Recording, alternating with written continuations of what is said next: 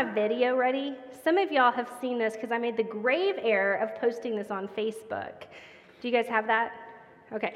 Um, I made this error of posting it on Facebook, and then I was like, oh, shoot, I want to use that Sunday. So if you haven't seen it, yay. If you have seen it, enjoy it again. But um, somebody had shared this on Facebook, and I watched it, and I literally. I just couldn't stop watching it. I was just in love with this video. And uh, so let's, let's watch this really fast. An angel came to see Mary. She was doing laundry, and then the angel just appeared and she was really scared. So Gabriel was like, Mary, you're gonna have, what? I can't, I can't say good. Mary, you're gonna have a baby. I, you're gonna have a baby, you will call him Jesus. And then Mary was like, I'm not gonna have a baby yet. I'm only teenager. I'm not married. Then the angel Gabriel told Joseph that Mary is not lying. She, you are having a new baby. And so they met up. They went to Bethlehem Ham, which was Joseph's old town. They ride a donkey. oh, a camel. Oh yeah, a camel. She said, this donkey's fast. they tried to go to a hotel and they asked the keeper um, for a place to stay. The keeper said, We have no rooms. Literally, no rooms.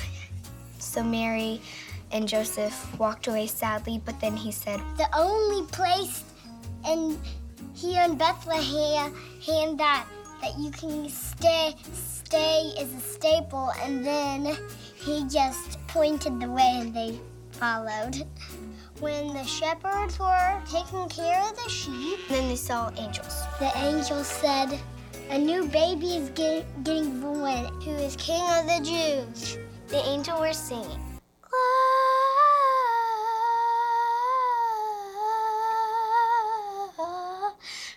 us. And then the shepherd said, I think we should go there and meet him. The second, I think, said, Yeah, I agree with you. And the other said, Yeah, me too. They had to walk through a bunch of grass and bushes, maybe have to camp out a night. And then the wise men heard about it. And then a star appeared. We should probably follow that star. It's pointing down to the barn. So maybe we should follow it. Maybe. So the wise men went to Jesus. They gave them gifts. A stuffed animal, like a hippo one, that I have at home. Some diapers and some wipes and some milk, some shoes, some Jordans. Gold, ring, and Latimer. And I don't know how I would survive in that barn. Too stinky, too crowded, and ugh. I think he probably pooped because the room was very smelly. Thank you for coming. He's adorable. He's gonna be our best friend. I love you and you're the best baby I ever seen. There, I said it. the new baby is gonna change the world.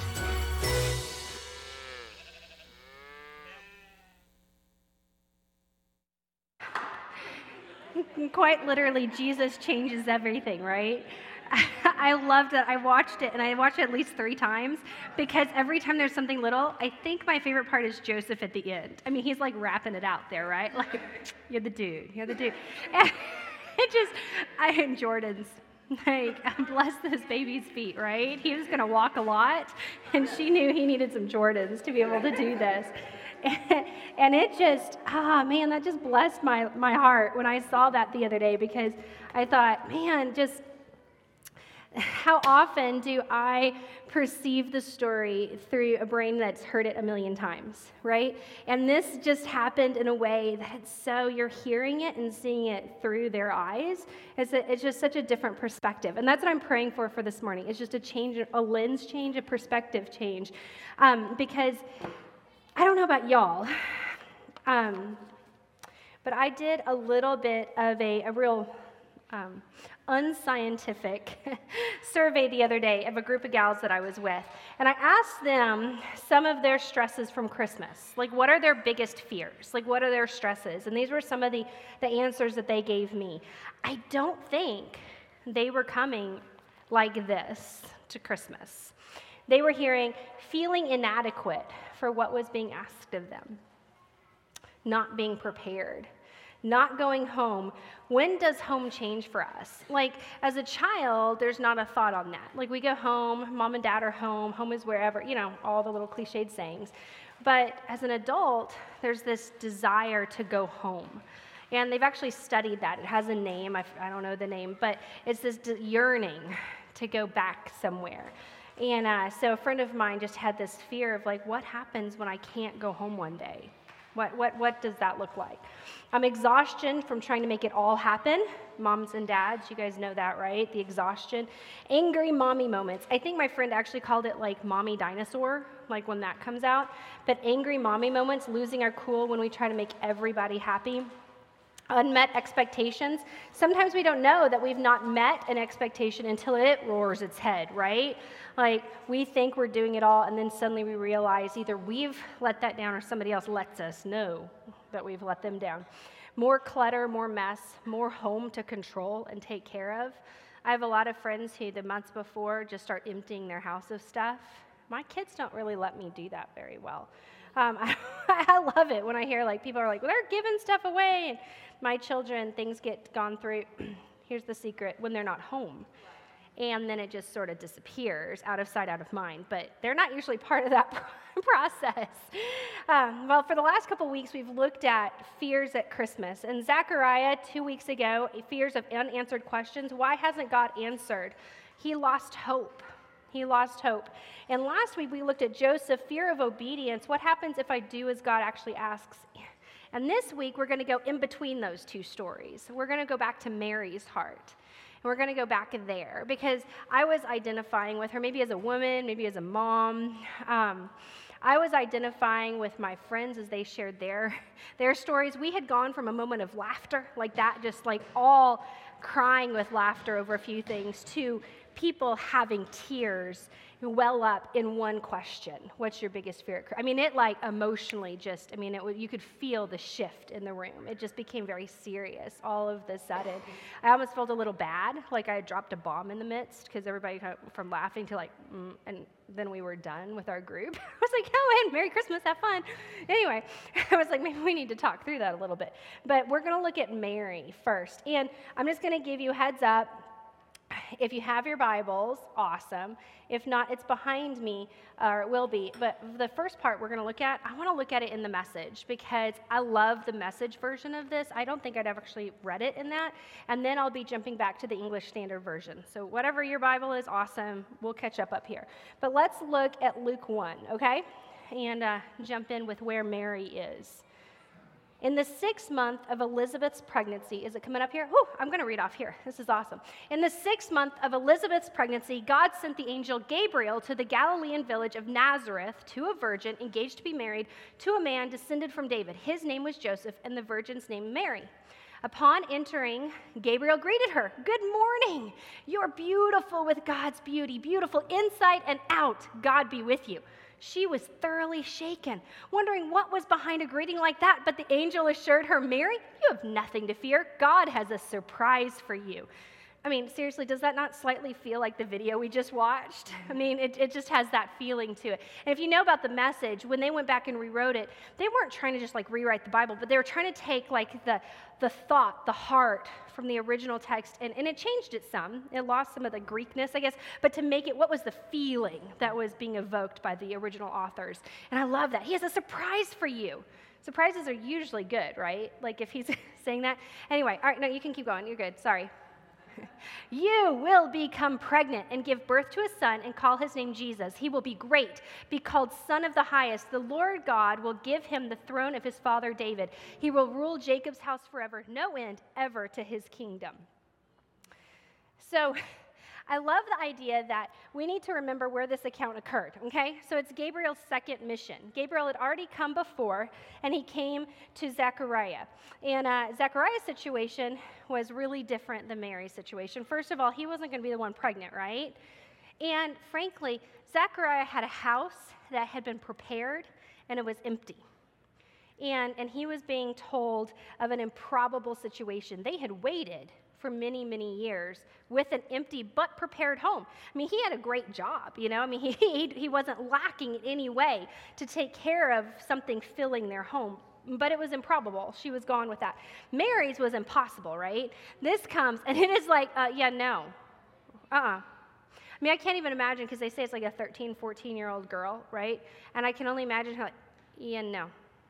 No. I mean, I don't know if girls back then had the attitude that some teenagers sometimes have a little bit now, but I can imagine there'd be a little spark of, yeah, no. You know, that kind of like what? But that's not our Mary here. That's not Mary. In a world filled with impossibilities, where Zachariah's fear became doubt, Mary's becomes faith. And there's a distinct difference here in how Mary responded to this call, this word from Gabriel, than Zechariah did. So let's keep reading. She says, How will this be? Mary asked the angel, Since I'm a virgin. And the angel answered, The Holy Spirit will come upon you, and the power of the Most High will overshadow you. I think I changed translations there. Therefore, the child to be born will be called Holy, the Son of God.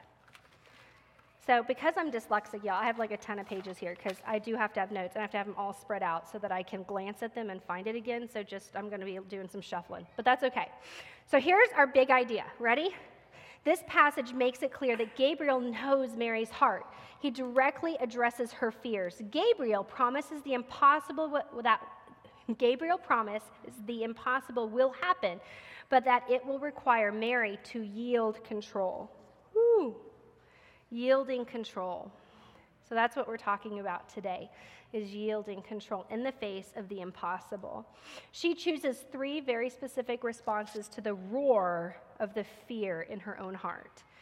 So we're just going to look at that. I think there's lots of stuff. As I was reading over this week, it was like the Lord was just like, and this, and this, and this, and this. And I was like, all right, we're going to, you know, you're preaching. So you could do it in threes, right? That's the holy number. So we're just limiting it here. So we're going to look at that. Three things.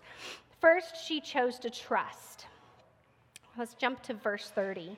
Do not be afraid, Mary. You have found favor with God. She was greatly troubled, wondering about this, but she waited to respond, if we see that there.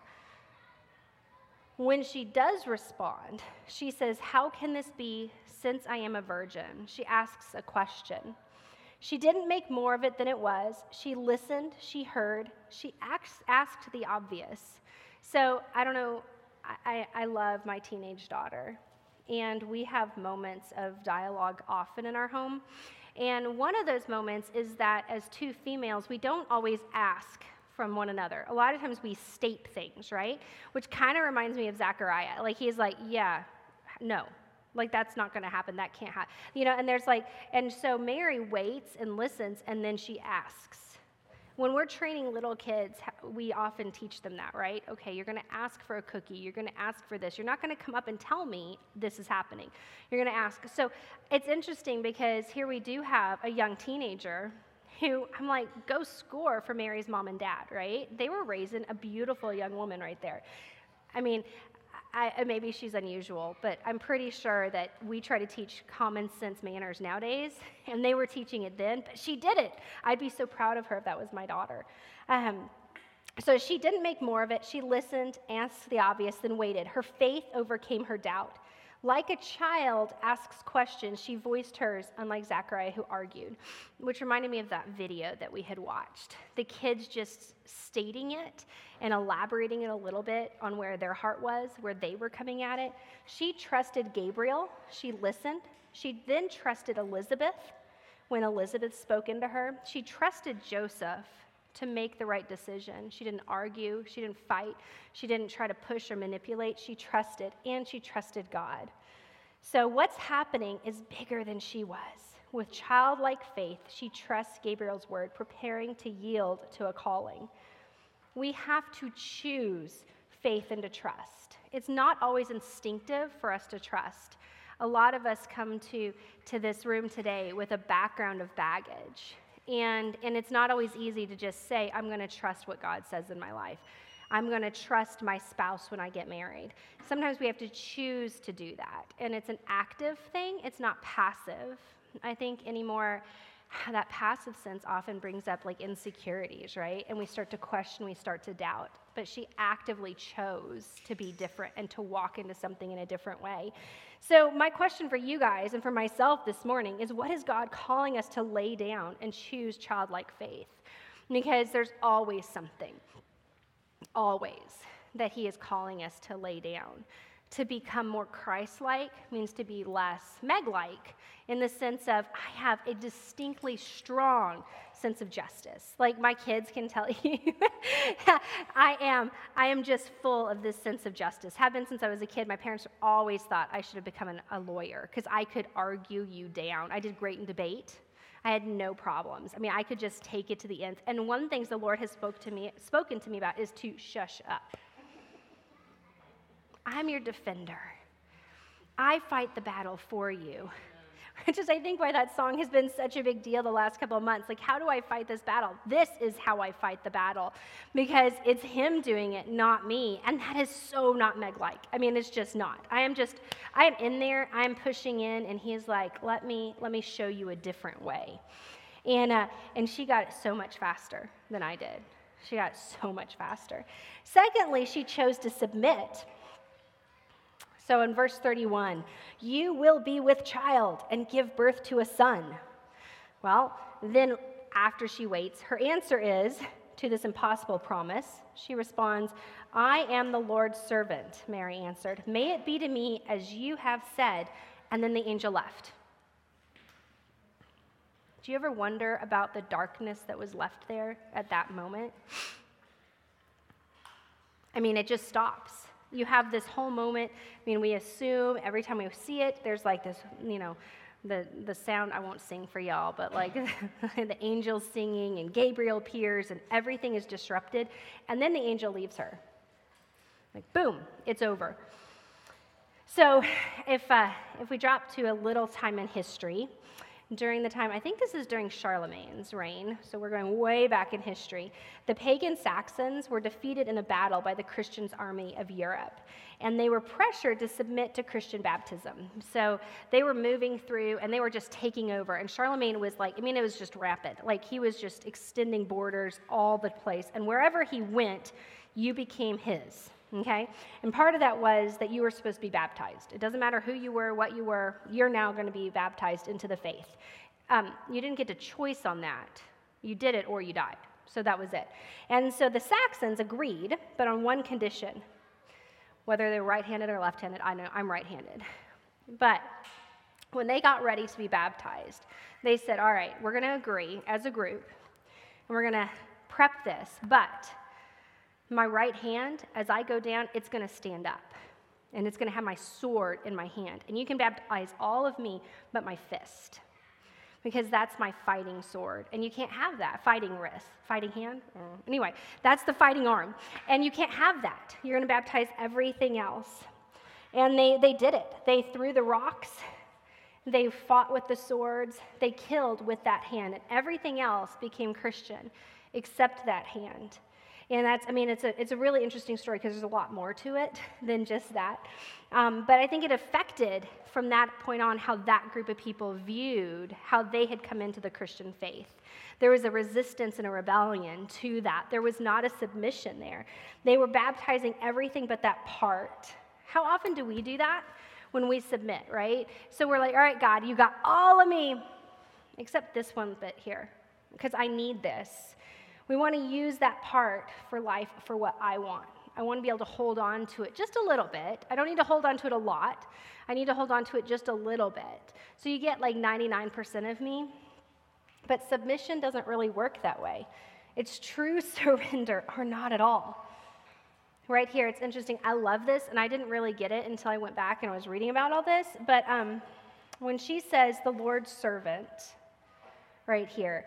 And we go back to the original Greek, it's really a word called doulos, right there, the word doulos. And, and when I was pregnant with Cohen, um, I had had these two beautiful daughters that we had adopted and went through all sorts of stuff to get. It was quite the, the walk with each of them.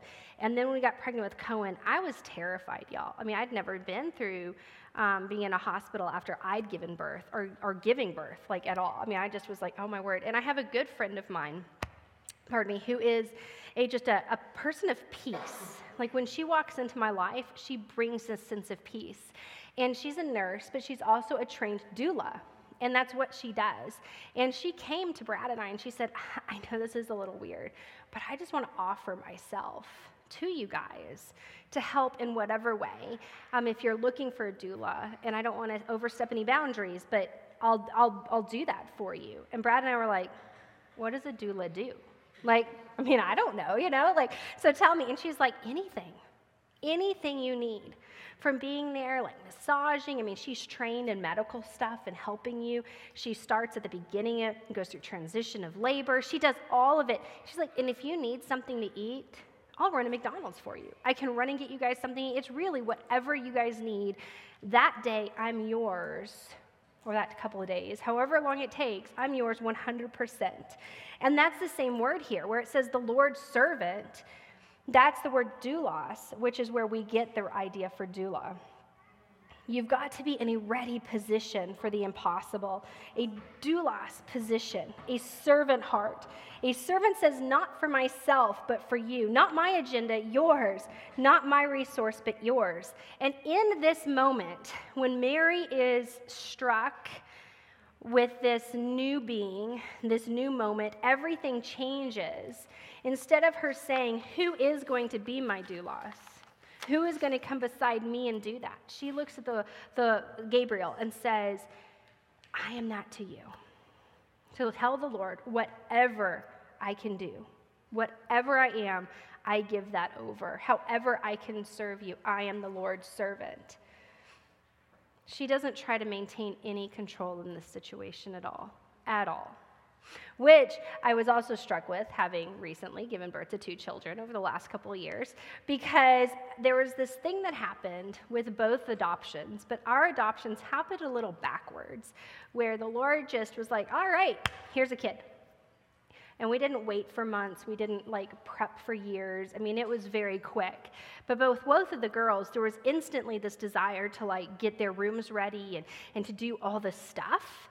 And I just thought it was like me prepping for having a new kid in our house. I mean, it was so much fun. We got to go shopping. Emma was in Houston with me when we got Josie, and we went and shopped and shopped and shopped for that kid because I was living out of state for a month. And so, what else are you going to do? She had a lot of baby clothes, y'all. I mean, we had fun. And, and we just, we just, from a distance set up a nursery. We just had so much fun.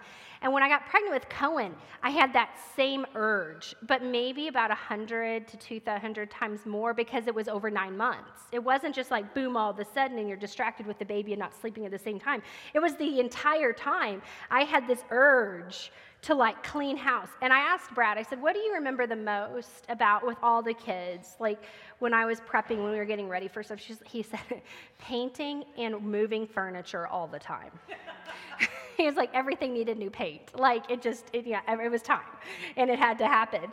And so I thought, how funny. We call that nesting, right? And so I looked it up. I Googled nesting, all right? 29 million results. 29 million.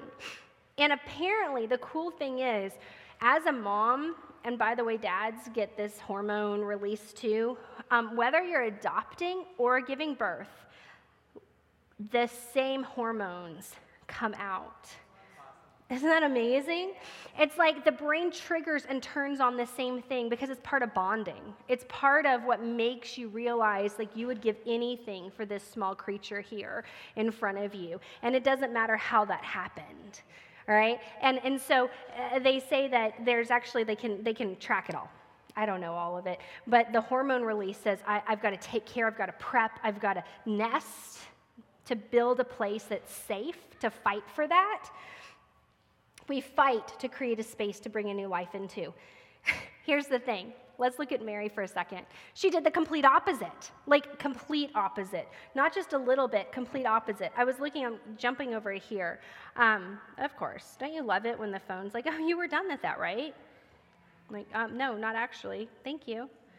All right, verse 39 says this in the message, and I'm not quite sure about the other versions. I guess I can look it up later. But Mary didn't waste a minute. And I loved that version. She didn't waste a minute. She got up and traveled to a town in Judea in the hill country, straight to Zachariah's house, and greeted Elizabeth.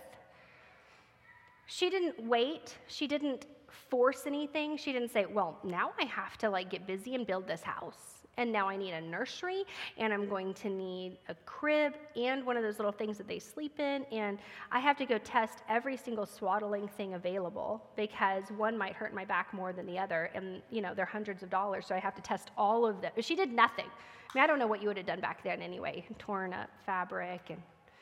I don't know, but I'm sure there was prepping to be done, right? Re whitewash the walls in the house or something. She didn't do that. She left home. And she didn't leave home just once, but she left home twice. So the first time she leaves to visit Elizabeth, and this is what I think is interesting, because what had they told us about Elizabeth? Elizabeth is pregnant. And that's one of the only like really like solid things that Gabriel tells her right now that's trackable and she couldn't like Facebook message Elizabeth, yo, hey, cuz, um, by any chance, are you actually six months pregnant? Like, she couldn't do that, right? There's no way to do that. And so, but Gabriel gives her this hint, like, hey, here's a solid nugget of truth in all of the rest of this impossibility. She's six months pregnant. And uh, so, so we'll talk more about that in a minute. But she leaves, and perhaps we can infer that she made herself useful while there. This was the end of an older woman's pregnancy. So when I adopted Emma, I was what, like 24? Woohoo! I love it. So, uh, and I, I had a number of years as a younger mom, and I don't think of myself as older in any. I mean, my brain does not actually adjust to the years lived on earth. I mean, it, it separates those. But when I was pregnant with Lottie, I remember one of my pregnancies, I went in and they were like, hey, do you want to be able to get your stuff online? Like to see, we can email you things or whatever. I don't know what that's called. There's a name for it. But um, it's like basically all your medical charts are online. I was like, hey, that's cool. And so I signed up for it. And I went in and I was like, well, I'm going to see what they, y'all, sometimes you don't want to see what the doctors write about you. All right, seriously, because it wasn't just like older pregnancy. No, I mean, it described me, and I, I can't even think of the word. What is the word like when you're really like, yeah, it was like a, it, it was like beyond like over the hills, too old to do this. she might die at any point. Pregnancy. I just, huh? Oh, well, it was more. No, because it was referring to my age. So, yeah. And I just sat and cried. Of course, I had all the hormones already. I was like, Brad, like, look they describe me. Like, I'm 38. And, and they're just, I mean, it was just not good. I, I have never logged into one of those things again. But, and then I had the baby. And then I realized there was a pretty big difference at 38, 39, being up all night for months on end with a newborn versus having little kids in my 20s. Like that 20 year difference, that's not 20 years, I don't know what that is. Thank you. That 10 that 10 year difference is, is huge because in that 10 years, I have apparently killed off half my brain cells. And so when I'm sleepy and tired and sleep deprived and drinking too much caffeine anyway for that new baby who's, anyway. So it was just not good. And so here, Elizabeth has never had a baby. She's walking it all the first time, hormones, and she's older. Like, she's already gone through menopause, and she's way older, right? And now she's like, let's not break your hip, Elizabeth, okay? And she's pregnant. And so um, Mary goes and hangs out. Well, I can only think, well, she's probably making herself useful because she seems like that type of girl already, right? Submitting, I'll do whatever, whatever you say, Lord. I mean, I'm sure she was like, Elizabeth, how can I help you? You know? And between her own vomiting and Elizabeth's like emotionalism, it was probably a really fun house. And maybe that's why Zachariah couldn't talk. I'm just saying, because, like, seriously, I mean, he was like, we're just going to deal with that situation ahead of time because he would have been in so much trouble. and so, I'm sorry, guys. I, I just, you know, it, it's, I, I, don't know. Bless, bless. That whole, that whole house just had so much grace over it right then. And so she hung out for like three months. So the end of that three months would kind of infer, like if, if it's right, hey, she got up and ran there, then it's about the time that Elizabeth gave birth. Oh, there's a new baby in the home. I'm starting to not feel so good. It's probably good that, love y'all, I'm going home. So then she leaves and she goes home. But she doesn't settle, right? So she goes home. And I think in my mind, I always thought that there was like a lot of months between all of this. So she goes home and now she's prepping her house and she's doing. No, she gets home and it's like, oh, time to turn around and go on another trip, right? It's time to get up and to go again. Which is like at this point in her pregnancy, I'm sure, sure, like it had to just be like all the stuff. I want to nest. I want to do this. I mean, she's human, she's a mom, and 29 million Google responses cannot be wrong. I mean, so I'm sure she wanted to do that. So she leaves for Bethlehem, leaving behind the comforts and the promise of a safer birth, but submitting to the unknown. She chose not to walk in fear as she trusted and walked towards Jesus' birth in a foreign land with an unfamiliar setting. She chose to trust not only God, but Joseph in that. He became her covering. She was in such a vulnerable spot, and she said, I'm walking beside you. And he had to make all those decisions. At that point in pregnancy, you just don't get to make a lot of the decisions, right? You're pretty dependent on other people choosing for you. And yet, we don't have any sense that she complains or she's frustrated. You know, we don't get any of that at all. Um, so, in that, she then chose something else. So she leaves, she goes to Bethlehem. In my head, I've always assumed that back at home was a nursery waiting. She never got to go back home to that nursery, if there was one. Maybe this is why she didn't nest, right? Because she chose, number three, a new destiny. Verse 31 And you are to give him the name Jesus Excuse me, y'all, one sec. He will be great, and he will be called the Son of the Most High. The Lord God will give him the throne of his father David, and he will reign over the house of Jacob forever. His kingdom will never end. Jesus literally changes everything.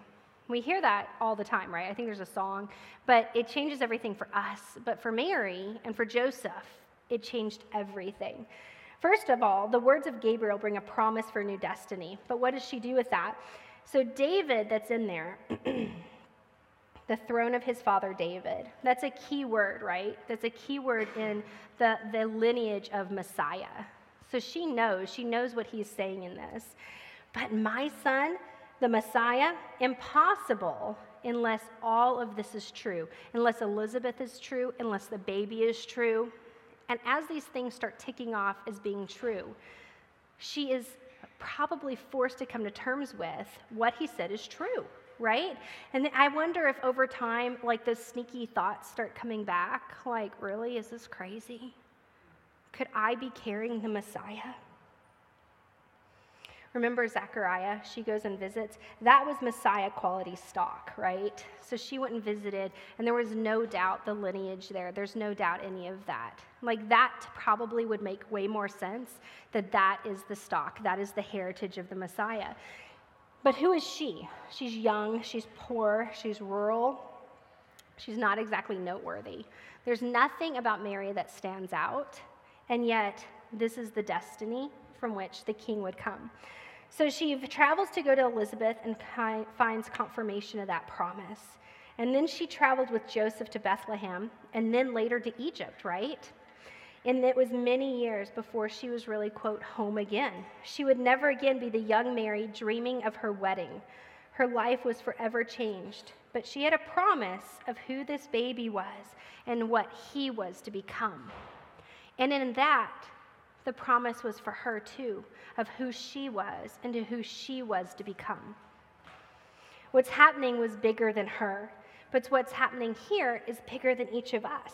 Often our fears displace reality and proportion. We fear something, we, we think of something, we laugh about something, we make something bigger. And the Lord is, listen, I have a destiny, I have a calling, and it is much larger than what you're giving it credit for.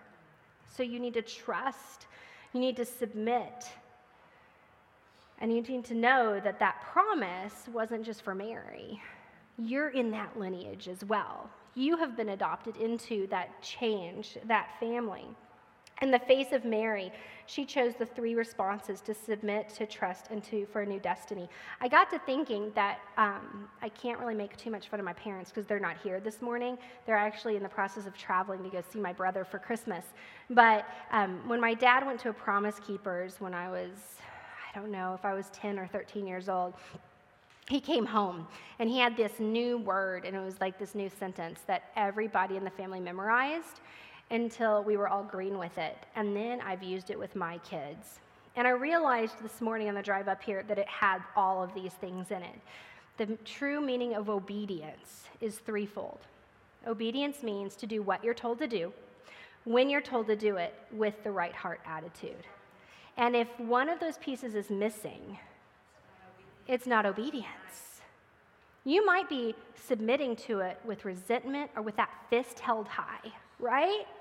Like, I own all of this except this one little part of me. Then it's not true obedience.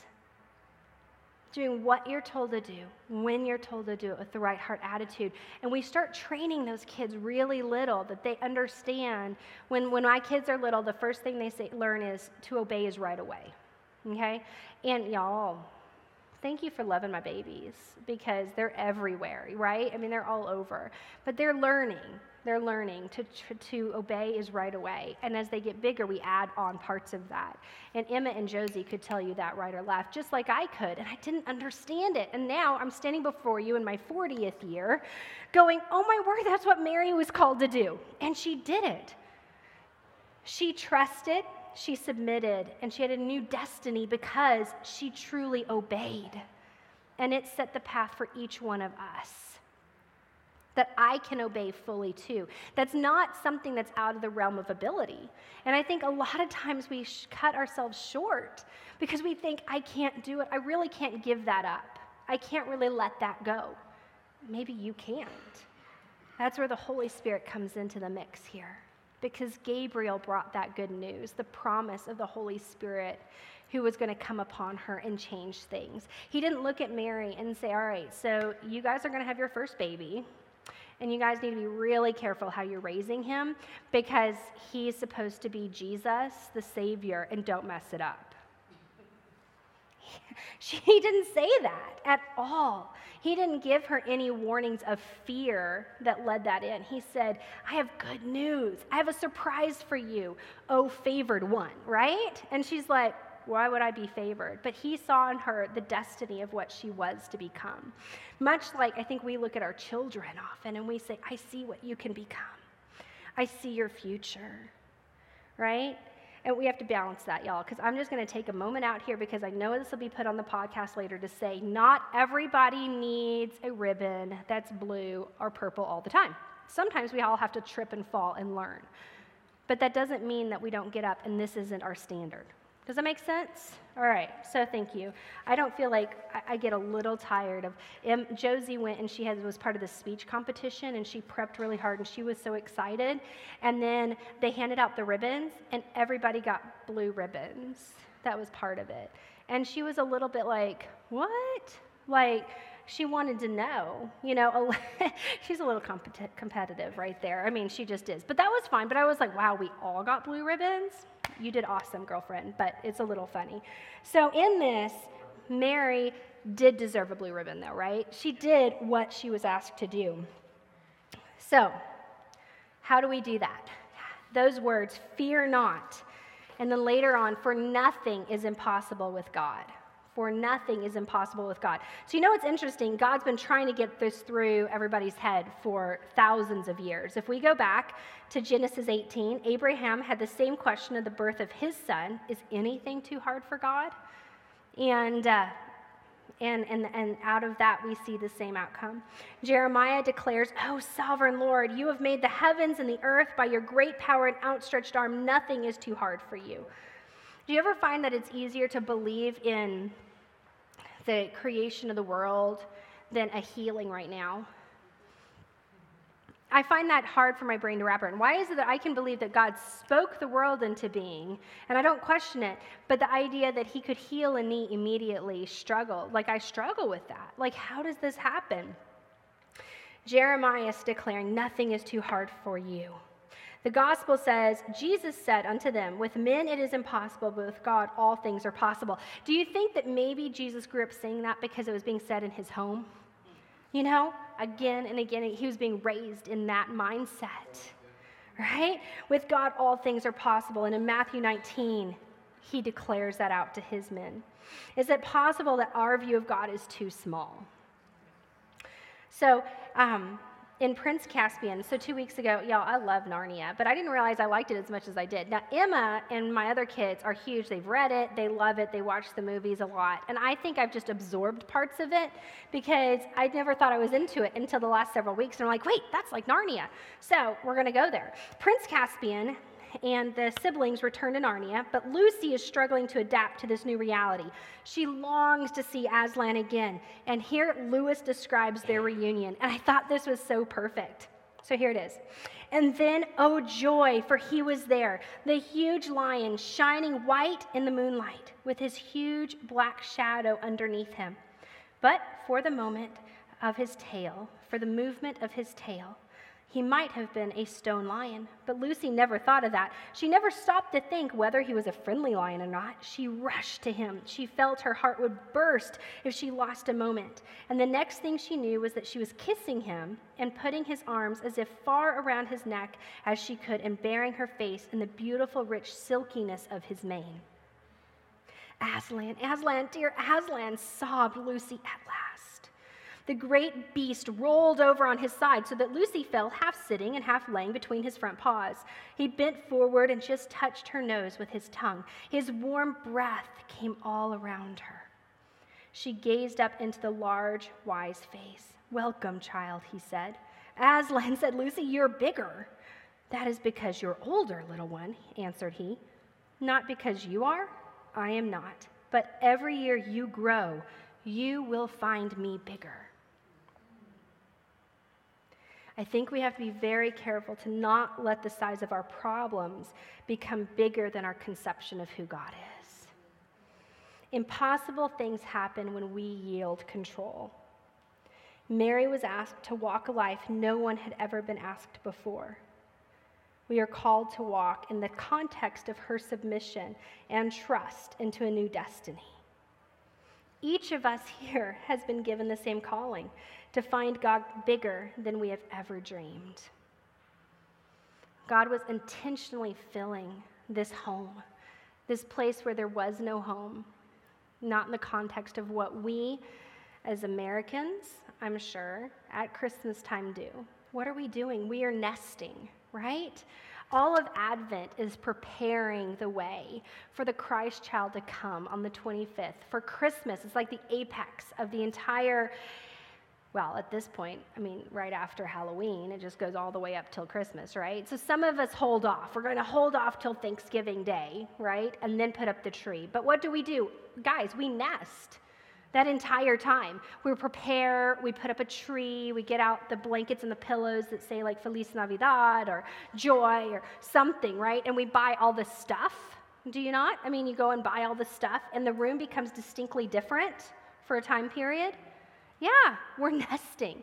We're prepping for this, this time of a fulfillment that happens on the 25th.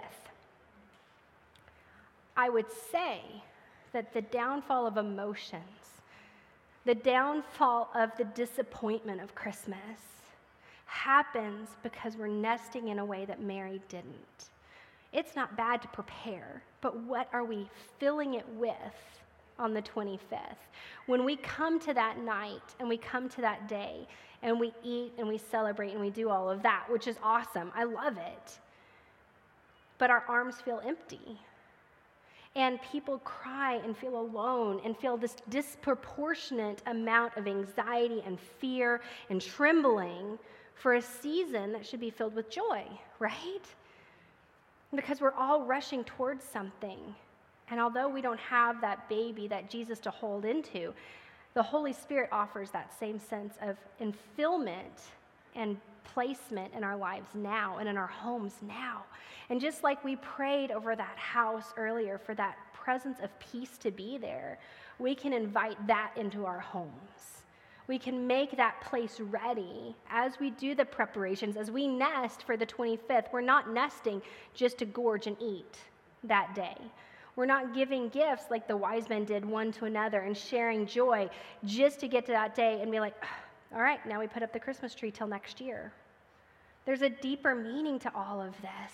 I would say almost prophetically, we are nesting to become prepared for this next year, prepared for this next season, where the Lord wants to say, I want to fill you in a new way. I want to change your destiny in a new way. That January 1st, to the end of this, this next year, can be different than it's ever been right? And for King's Church, we can look at it this year, the end of this year, the end of this time, as we fulfill the God's calling as a church and as a body here. And we prepare for that. We can say next year's different. But we have to stop and to listen and to follow that light, right? Like she had to be obedient, to trust, to submit, and to be present where the Lord was calling her to be present. So I don't know about y'all. This year's been a different year because we were focused on the water. Praise God for being able to like shut off the leak and to pray and, and to see the Lord move in a different way. That's awesome. But because of that, our tree has about 15 things on the entire tree with lights. But luckily, that's because last year I spent like, I don't even know, 20 hours um, researching and, and using little quick clip ties to like put permanent lights on the entire tree because I couldn't find the tree. I wanted a slim cut tree that had lights. So I was like, I'm going to make it because that's what Meg does. And so I spent hours and days, it was really days doing this and cuts up and down my hand. But this year we get the tree out, pop it together, plug it in, and poof, it was lit. And it's a slim cut, like 12 foot tall tree to fit in a ridiculously high ceiling, and it looks perfect. And I prepped for a year for this, and now it has like 10, 10 ornaments on it because the ornaments are in boxes. And I spent several days this week just in like gut wrenching guilt that like the kids are amongst mess in our home and we're not doing the things of Christmas. And then the Lord stopped me and said, But what are you doing? What are you doing? Sometimes we have to let go of stuff whether the Saxons needed to let go of the sword in their hand, or whether it's expectations, or whether it's just the pain of past disappointments. When we let it go, we can fully be baptized into that Holy Spirit, right? The water can fully take over, and we can be completely present. Guys, I just want to pray together as a family here that we can let go of the things we need to let go of, to pick up the peace. Pick up the things that the Holy Spirit's saying, This is the good thing that I have for you. This is your destiny. So, would you guys pray with me?